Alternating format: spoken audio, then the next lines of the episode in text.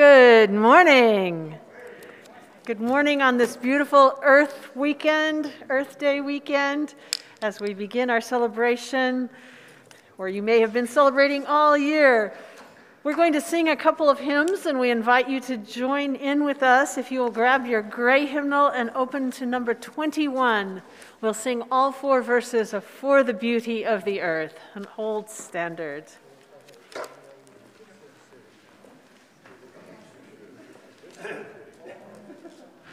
While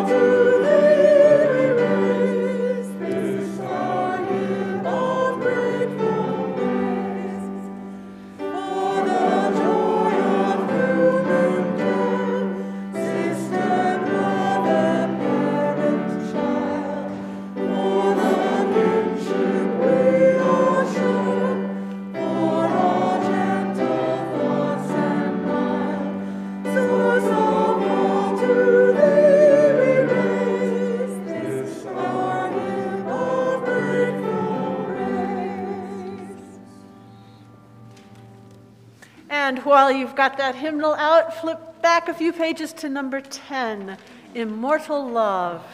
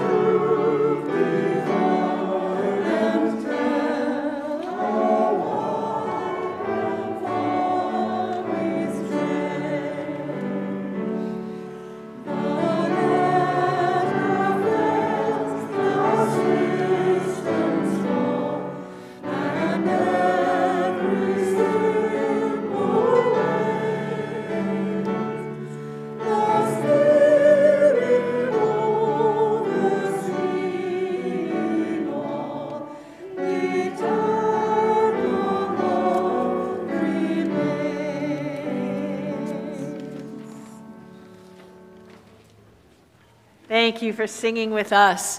The choir is now going to sing a song that we did a few months back. It's called More to Me, and it talks about being seen for who you are and being seen beneath the surface. There is so much more to me. So please sit back and enjoy this anthem from the choir. Let there be. Just in time.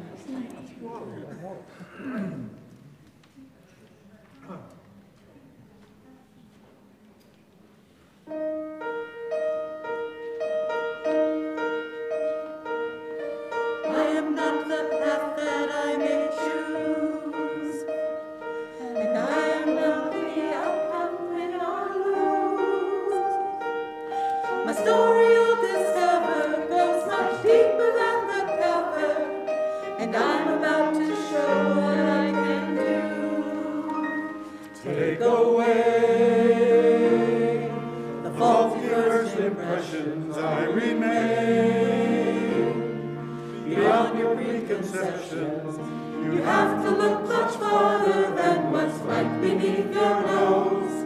And if you take the longer.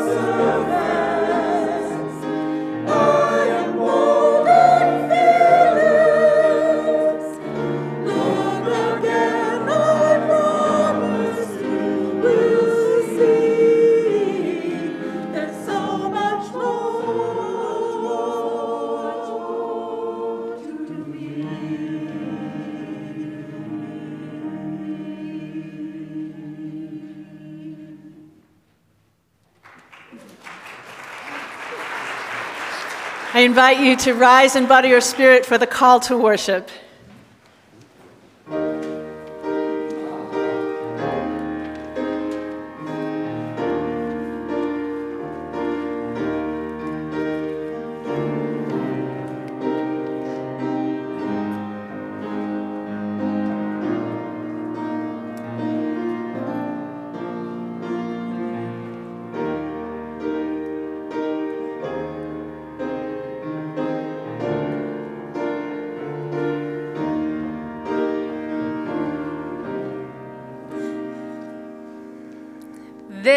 Is the moment now when, like the ancient ones, we gather in ritual fire, rhythm, and word.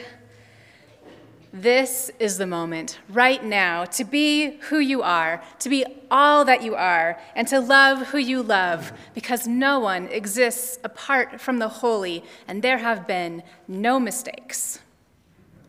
This is the moment now to bring your thinking mind and your wild heart, your love for this earth and for the sacred gift of your life. Now, by our gathering, we create a sanctuary for remembering, for being, for loving, and for summoning our powers to heal. Come, let us worship together.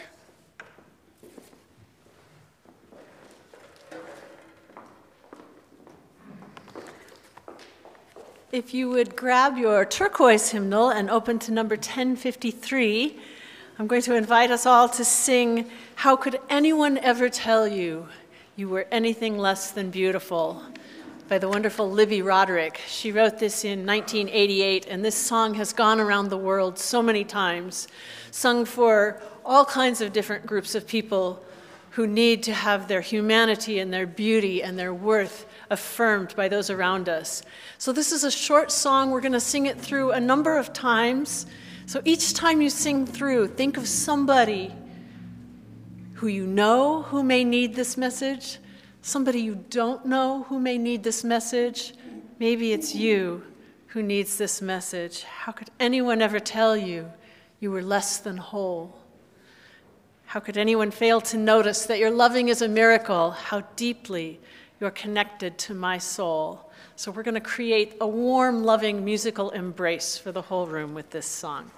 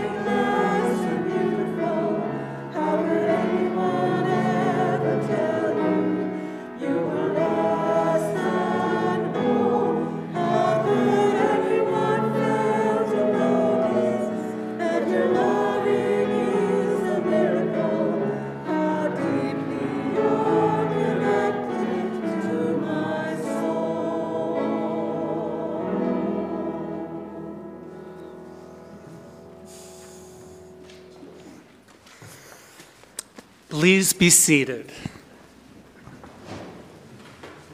How could they? Hello. Here we are, another day of sunlight, resistance, childcare, a planet, shared visions of tomorrow, in some cases, literally tomorrow, Monday the 24th, committees, coffee and other things to put in our bodies, abiding universal love, more coffee, or more of that hour by the same name. I'm Blake. What a gift it is to welcome you all to First Unitarian Church of Albuquerque.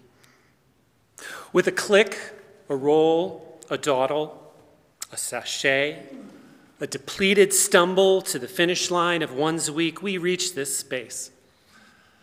And we hold space for those who have not, either by chance or by choice, conscious that there remain barriers to the community we hold. If this is the moment, for whatever reason, those barriers relent, relent, and you find yourself here or here again after a time, you're as much a part of this time, this celebration, this work as anyone. One queer thing about this church is we do worship a little different here. As we all yearn for the kind of quiet the church provides, we welcome the noises that may punctuate the quiet the gurgles, the beeps and buzzes, the notes to self said aloud, the scooch of a chair, laughter, crying out if the Spirit moves you. Caregivers, it can be just as hard, it can be hard enough just getting here. We welcome your children in all of their curious, squirmy selves.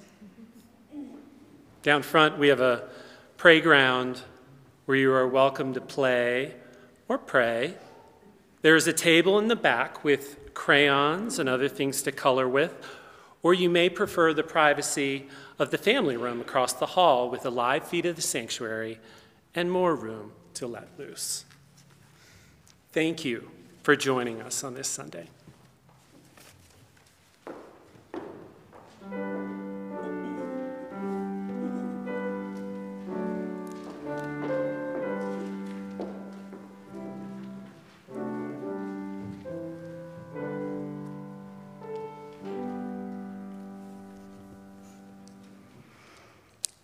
Invite you into a time of meditation.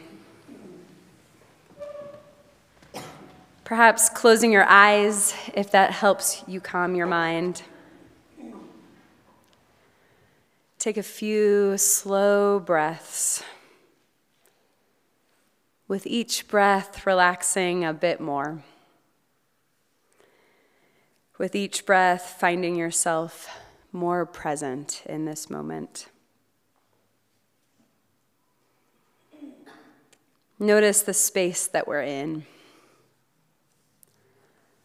Allow yourself to notice the sounds of my voice and of other less obvious sounds that you might be hearing. Notice what you feel around you people, furniture, the ground.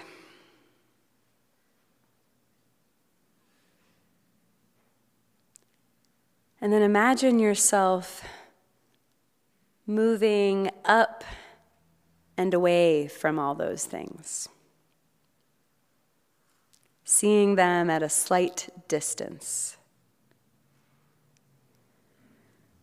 Imagine moving through whatever barriers have been keeping you right here. Just floating up and out away from the space where you were.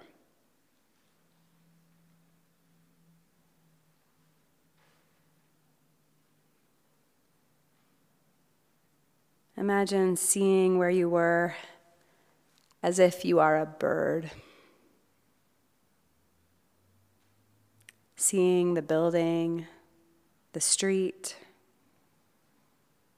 still clear, but now further away.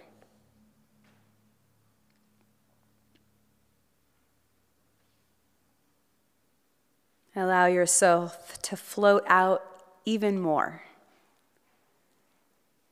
Now you're seeing the outlines of Albuquerque, seeing it from up above. Moving slowly away, floating upwards.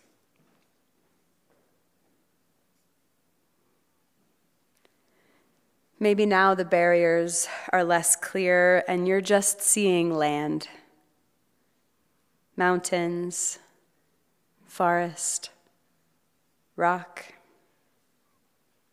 and you're seeing our precious water too.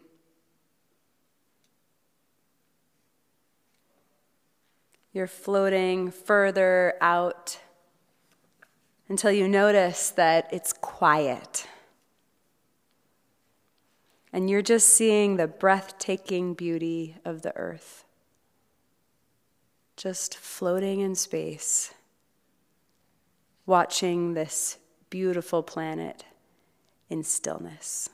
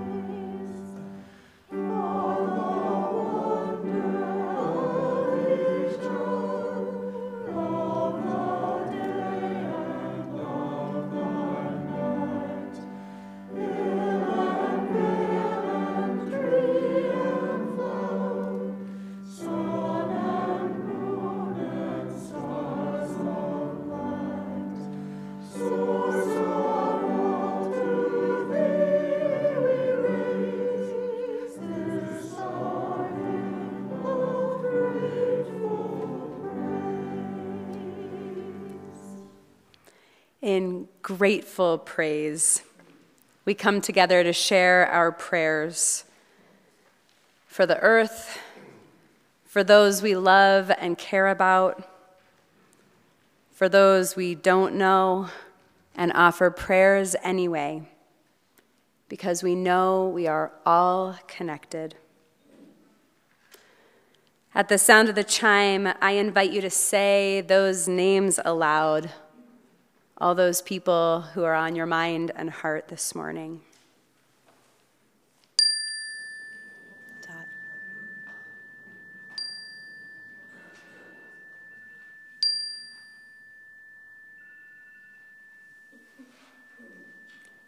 We lift up all these people places, cares, to the great powers of healing and renewal known by many names, to the great mystery that helps us know we are not alone. This weekend, we celebrate Earth Day. Earth Day, a love story. A love story better even than Valentine's Day. A love story and a gratitude story. Dear Earth, thank you for the small red and black beetle running across a billion year old rock. That rock, a time capsule of days before, and a space for a lizard to emerge and scuttle around a cholla whose flowers are just about to burst open. Spirit of life, and essence of this earth, thank you for teaching us rootedness, connectedness, for letting us feel the breeze of letting go and the groundedness to just be, for showing us how to rely on one another for having all that we need to live. Dear Earth, a love story and a gratitude story because we are small and fragile and we need you. May we remain humble and loving and here. Amen. Peace be with you.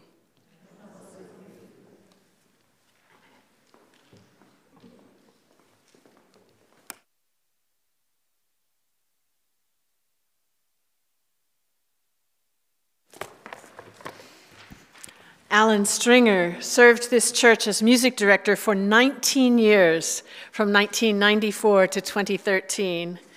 At his retirement, he was named music director emeritus, and our renovated Steinway grand piano was dedicated to his years of service here. After he passed away, we held a memorial tribute concert for Alan in the sanctuary in 2019, with multiple choirs singing pieces of music written by Alan.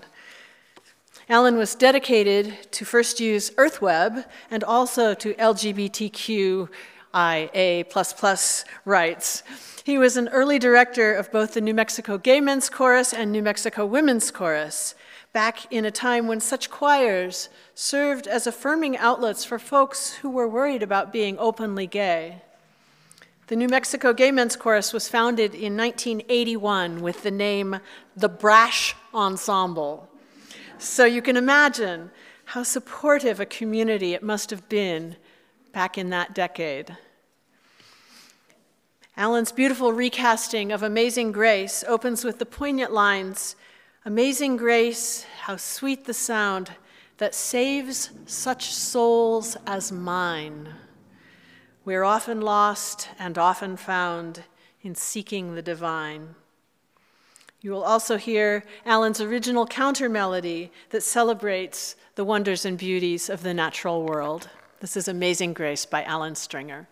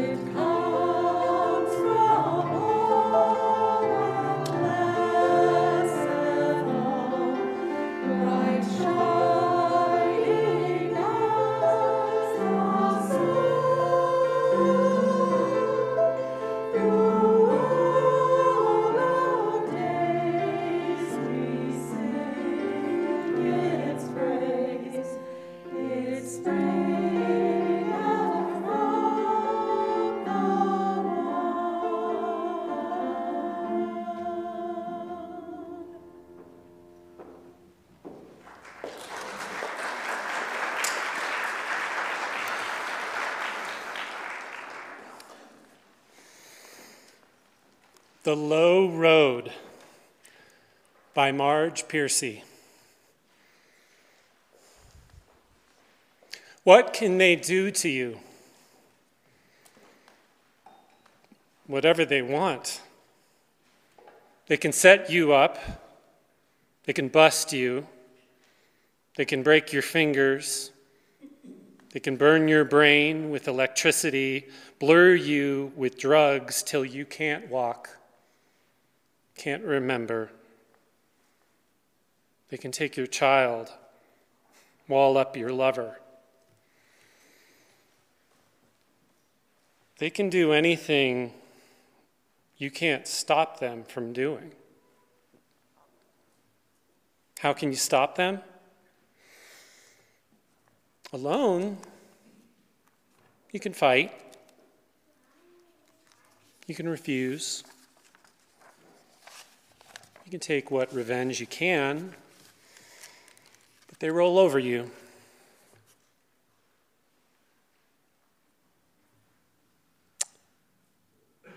But two people fighting? Back to back? Cut through a mob. A snake dancing file can break a cordon. An army can meet an army. Two people can keep each other sane, can give support, conviction, love, massage, hope, sex. Three people are a delegation, a committee, a wedge. With four, you can play bridge and start an organization. With six, you can rent a whole house, eat pie for dinner with no seconds, and hold a fundraising party. A dozen make a demonstration. A hundred fill a hall. A thousand have solidarity and your own newsletter. 10,000 power and your own paper. A hundred thousand your own media. 10 million your own country. It goes on one at a time. It starts when you care to act, it starts when you do it again. And they said no. Starts when you say we and know who you mean. And each day, you mean one more.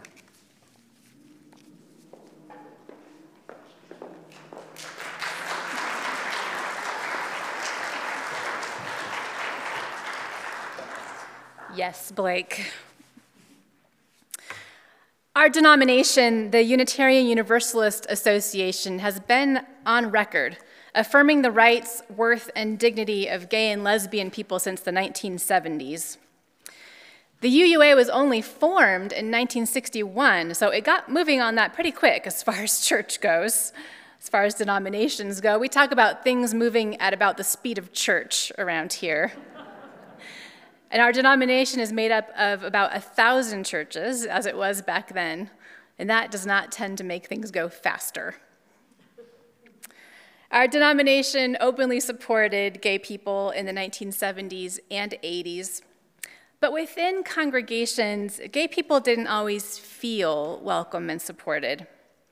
They experienced microaggressions and exclusion and outright obvious discomfort from straight members who were not accustomed to gay people being so visible. This was the era when gay rights took off. This was the time of Stonewall and Harvey Milk, and pride parades were new, and gay choruses were new. And the whole movement was powered by visibility. That is what made it effective. It turns out practically everyone knows someone who is gay, and when you realize that, and when gayness is not just a controversy out there, but is an actual human being whom you care about, then you understand why inclusion is important and right. In the 1980s, the UUA created the Welcoming Congregations program to help congregations grow in awareness and equality and love and to become more truly welcoming in practice. Many churches, including this one, joined in and earned the Welcoming Congregations designation. So if you look up First Unitarian of Albuquerque on the UUA's national website and find us, the Welcoming Congregation badge is right there next to our names still. Since then, transgender visibility has increased along with many more stripes in that LGBTQ plus rainbow, intersex and non-binary identities, asexual and pansexual identities, just to name a few. And that Welcoming Congregations program has been updated. This year, I would like for our congregation to renew its welcoming congregation status. So I'm looking for a group of folks who want to help lead that process this year. And if you are interested in volunteering for that, let me know. Another thing that happened is that as LGBTQ became LGBTQIA, people realized duh, that sexuality and gender just don't fit that neatly into boxes, no matter how many boxes you make. And the term queer was embraced as a kind of umbrella term for all the kinds of folks who are something other than heterosexual and cisgender, cis meaning same, as in the same gender you were assigned at birth. Why do we need a label for everyone who is not cisgender and heterosexual? Because straight cisgender norms are so dominant from who is in movies to the way bathrooms are designed and used, and how clothing is organized in stores, and who benefits from laws, and what kind of health care is available. Queer is a coalition term, it is collective visibility when being visible alone can lead to death. And queer is more than that, it's also a verb, but I'm going to talk about that in just a second. We've had a lot of programs around queer identities here at the church. There was a group called the Lavender Family that gathered for years. There were potlucks for queer newcomers. We host educational events like Transgender 101 just last week. We have a trans and non binary group and UUs always turn out for the Pride Parade, usually with our middle and high schoolers, front and center. In January, we adopted the eighth principle, the eighth principle, which made dismantling racism and other oppressions in ourselves and our institutions an explicit core value of our church. We made that the heart of the church, one of the core principles. And UUs have the OWL program. OWL stands for Our Whole Lives.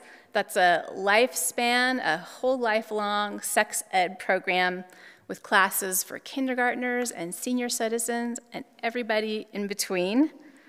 It is positive, it is science based, it is affirming of gender and sexual diversity, and it has been called life saving. This is not hyperbole. You may have noticed that there is a huge wave of anti trans and anti gay legislation happening all across our country right now, including legislation that bans even mentioning queerness in schools, even if you're a school counselor counseling a student, which, by the way, violates the American Counseling Association's Code of Ethics, having a law like that constrain you. Here, here's what I'm talking about. In 2018, 42 bills targeting queer people were introduced in state legislatures. In 2018, 42 bills were introduced. In 2022, there were 180 bills introduced, anti gay or anti trans. That was in 2022, 180. This year, there were 417. That is a wave. It's actually truly life saving to have access to affirming, science based, sexuality education. Reverend Bob and our Director of Religious Education, Mia Norin, and one of our board members, Chris Mayo, are at an OWL training in Colorado today, getting ready to teach some more of those classes here at the church. What a lucky minister I am to serve a church such as this. When it was time for me to come out as queer a couple of years ago, I did not have to worry about losing my job. But queer people still face hostility. When I said that I was going to come out, one person in my family reacted by saying, What will people tell their children? What will people tell their children? At this church, we've already told our children everything they need to know. that they were born already holy, and their questions, identities, and loves are sacred. And to that, you can add that their minister loves them and will fight to the end for them, whether they are queer or straight. The fact that this congregation is so welcoming is why people of all ages feel safe exploring their identities here. I've heard stories of members coming out at church first before they came out in other places in their life. And I think it's why, in this time of anti gay, anti trans laws, and violence stoking rhetoric like calling gay people groomers again, like in the 1960s, I think it's why, in this climate, the number and the visibility of queer people in our congregation has grown. And my heart melts to be a minister of such a place. So recently, when I heard that a couple of different people had asked, Is this a queer church now? I thought, Yeah, hasn't it always been? Right? I don't know the context in which the question was asked, but I wanted to talk about it because I notice that people don't usually comment on who is visible unless it is a marginalized group of some kind. Nobody's asked, why the people on this platform all seem to be so able bodied most of the time, or why we are almost always native speakers of English. But recently, one person did complain that we sure do have to hear a lot of things from a woman's perspective here at First Unitarian. Women, am I right? When a group that's been historically underrepresented gets representation, that can feel unsettling to those who are not accustomed to seeing or hearing from them. And if you have some difficulty with diversity, that bias might come out in the form of what's going on around here, which makes the diversity sound abnormal and the lack of diversity sound normal. A poll done by the research group YouGov showed that when Americans try to guess the size of minority demographic groups, they rarely get it right, sometimes to a kind of a comedic degree. It would, or it would be funny if it didn't have real life implications. Respondents to the poll guessed that gay and lesbian people make up about 30% of the population, but it's actually about 3%. They thought 29% of people are bisexual, actual number 4%. And they estimated that 21% of people are transgender. The actual number is around 0.6%, we think, so less than 1%, making transgender people gems in the human population. A Gallup poll included an other category for people who identify as anything other than heterosexual and transgender, even if it hadn't been listed in the survey. And you, when you put it all together in that Gallup poll, about 7.2% of the American population identifies with at least one kind of queer category. So 7.2%. The same overestimating happens with race and religion, by the way. Muslim Americans, people estimated they were 27% of the population. Reality, 1%. Jewish Americans, estimated 30%. Reality, 2%. Black Americans, people estimated 41%. Reality, 12%. So I want to lift up the fact that depending on how it's asked and by whom, the question is this a queer church now, can reflect a form of prejudice.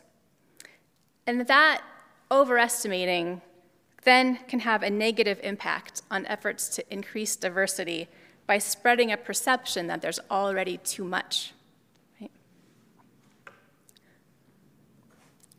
But hear this. What if we are extra queer? What if we are a queer church? What does it mean to be a queer church? Who would this church be for? And who would it not be for? This week, folks in our congregation's trans and non binary group discussed this question. And one member, who's also a board member of the church, Emilia, wrote to me with this reflection and gave me permission to share this, this little excerpt of the reflection. Emilia wrote Any space where I bring my whole authentic self is a queer space. Any space that genuinely requests that I bring my whole self and provides the welcome and the support to justify the request is a queer space. Any space that allows for an understanding of authentic self and how it either aligns with or does not align with normative expectations is a queer space for everyone involved. Normative is a word that means about what it sounds like, like the norm, like what people think of as normal. Emilia continues I can't exist in a community that is not queered without full personal repression. I believe that is true of cisgender heterosexual people as well.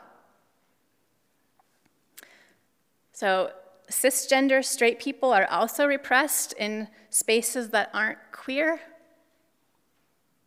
I agree.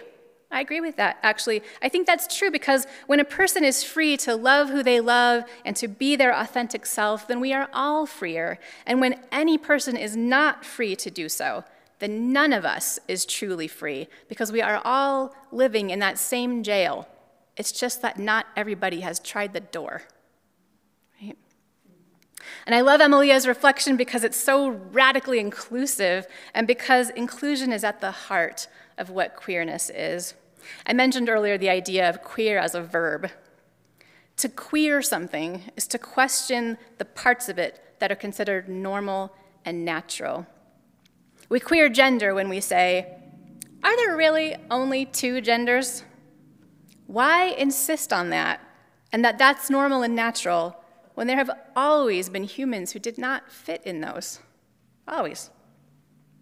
And queer theology takes it to religious ideas, saying, for example, why do people fixate on the story of God making a man and a woman, and they say, like, that is what God intended and no more, but they don't look at the story of God separating day from night and call twilight an abomination?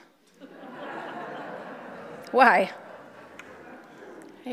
And by the way, I think we can all agree that God does not literally have a gender, right? God does not literally have a gender. But if that is the case, then God is queer. By the way, right? Resistance is our theological theme this month, and queer theology began as a form of resistance.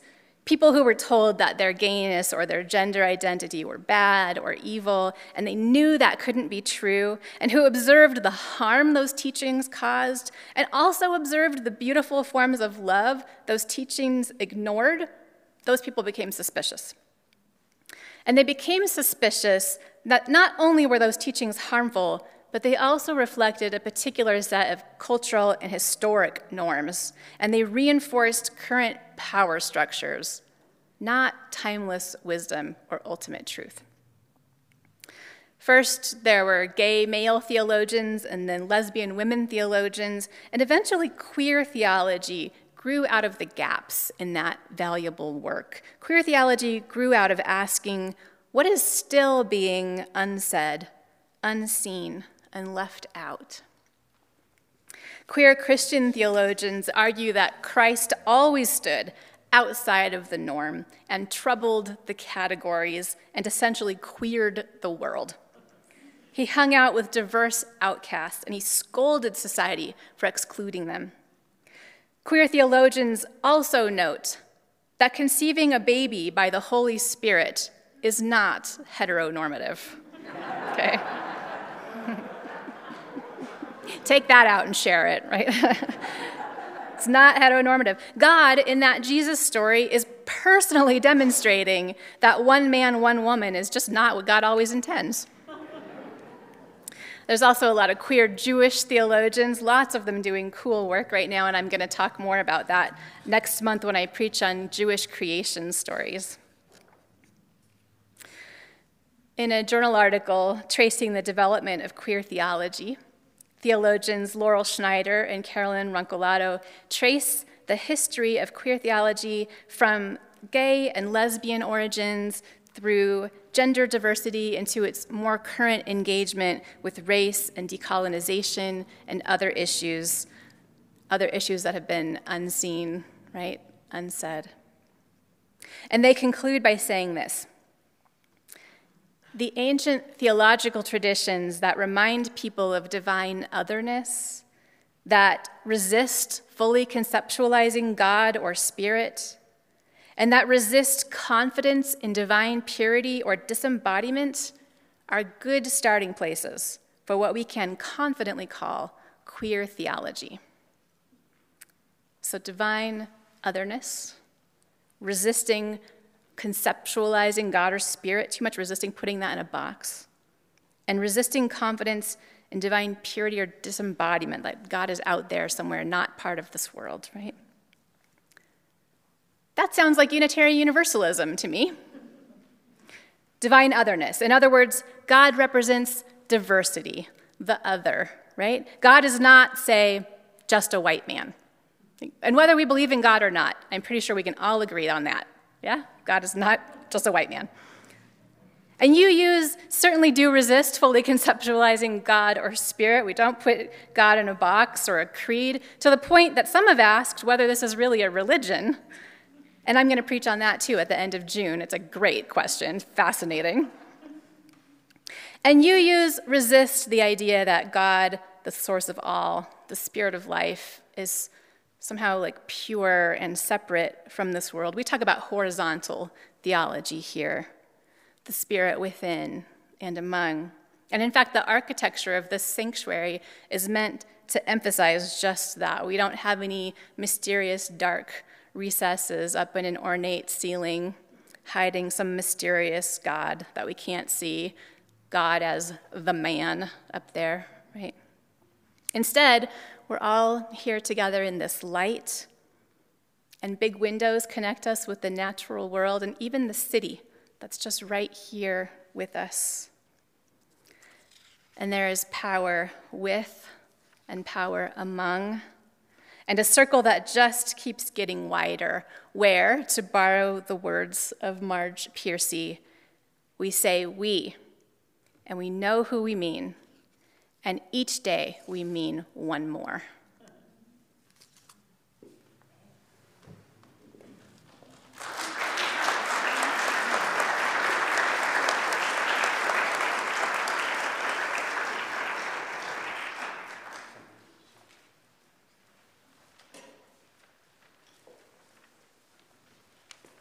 Hi, good morning. So today we're beginning a short campaign to raise money for a new roof and cooling system for our RE and office buildings. You'll be seeing work begin on this critical project soon, no matter what. But our goal over the next three weeks is to raise as much as we can now to avoid the considerable interest expense on a larger loan. For me, this project goes to the heart of First Unitarian. I don't remember exactly when I first walked under the RE building's roof, but I was almost definitely carrying two baby seats or holding two toddlers' hands. And back then, I had no idea who those babies might grow up to be. What identities, sorry, lost my spot, what identities they'd grow into, or what beliefs they'd hold dear. They were just cute little bundles of potential, you know? Now, 20 years later, when I look at my children and all the kids they grew up with in RE, I see brave young adults supported in exploring who they are and committed to justice and kindness. I know they were nurtured in the queer space under the RE building roof, meeting and looking up to and being loved by all the beautiful kinds of people who call this church home. I hope the bundles of potential that I see on our campus today will receive the same shelter and inclusion that mine did. They'll need this joyous village. They'll also need a roof. Over the next three weeks, you'll be receiving emails and mailings about this campaign, and you can stop by a table in the social hall after the service if you have questions.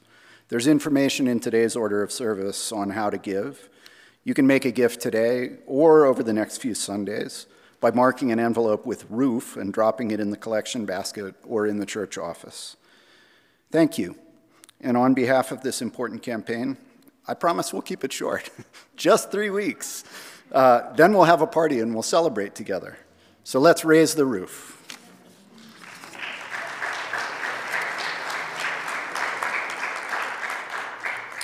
This quarter, loose coins and envelopes marked Change for the Future go to Seed to Need, a nonprofit volunteer organization dedicated to reducing hunger in our community by growing fresh fruits and vegetables and donating it to local food pantries.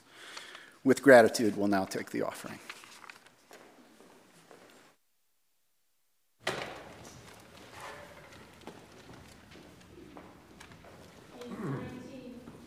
In 1989, 29 year old composer Jonathan Larson began working on a rock musical update of Puccini's La Boheme.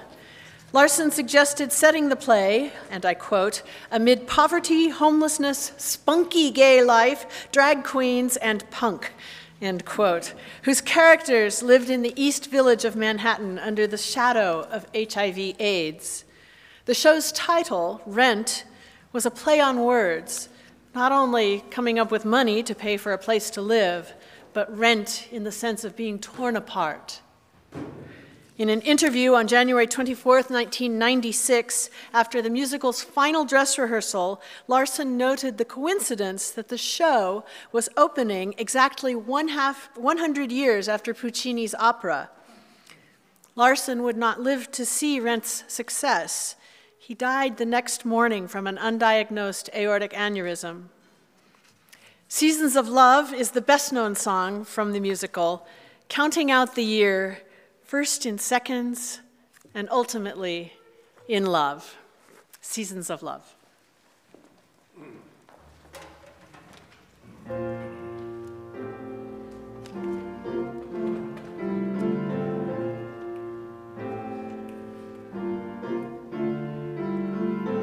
525,600 minutes, 525,000 moments, oh dear.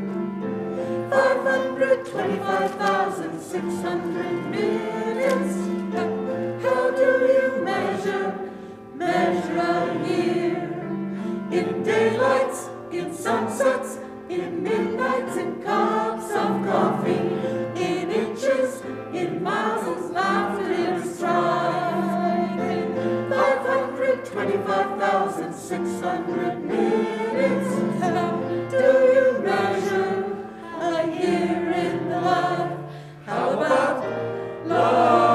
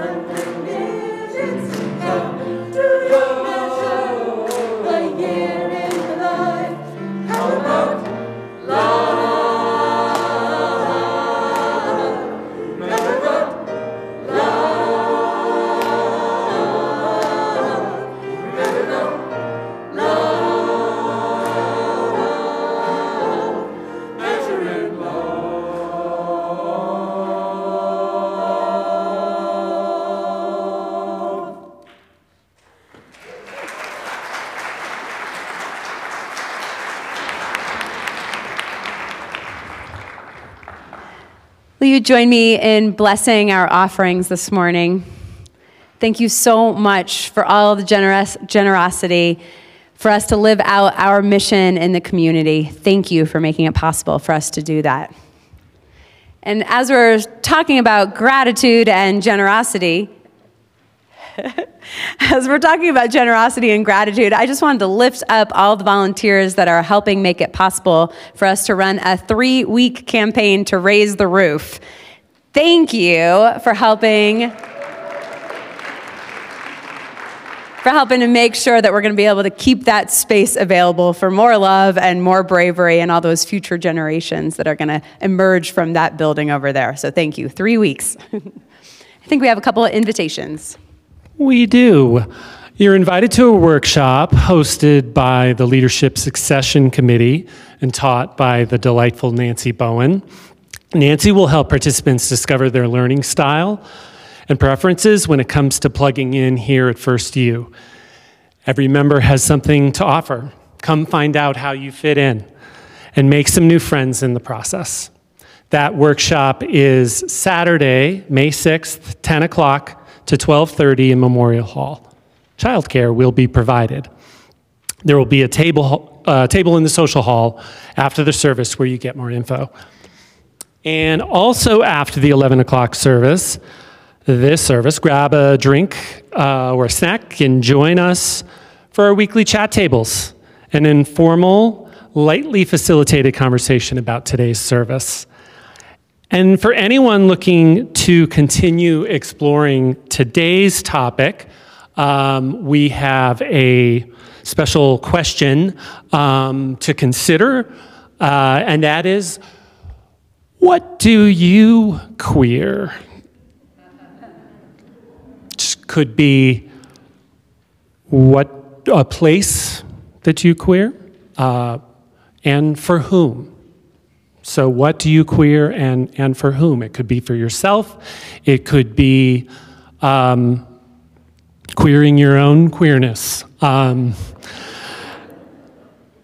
childhood, you know, child raising. Um, so, that, that should be good food for thought.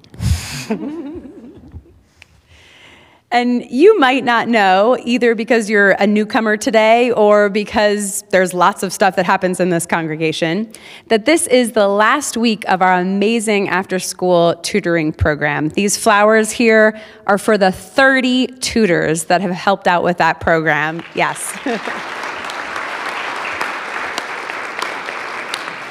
Amazing program. Thank you.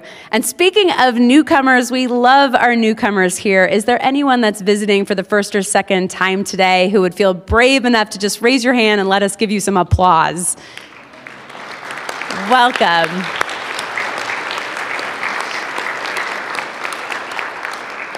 Welcome. We're so glad that you're here today. And would you all rise in body or spirit for our peace greeting? Place one hand on your heart and the other extended out to all these beautiful folks around you. We are so glad to be in this community with all of you.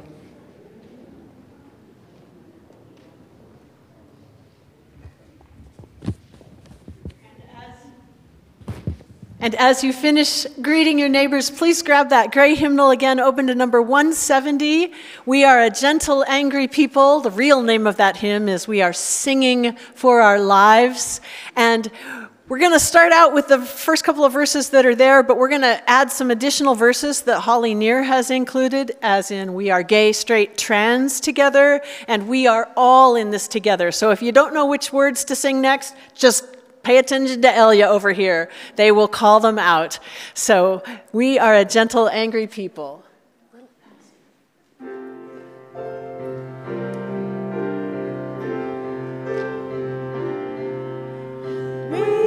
are a gentle, angry people, and we are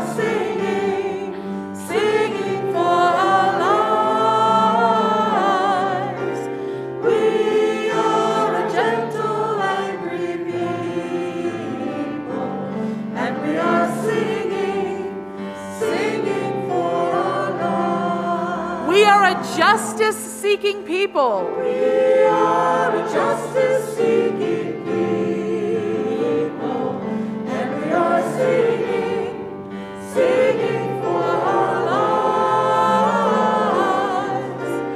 We are a justice seeking people,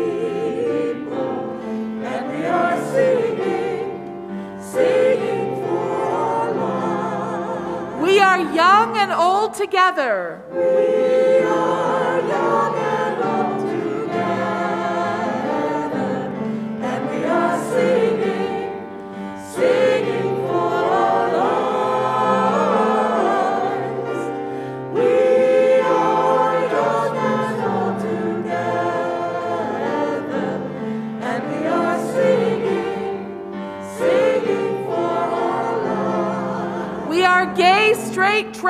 together.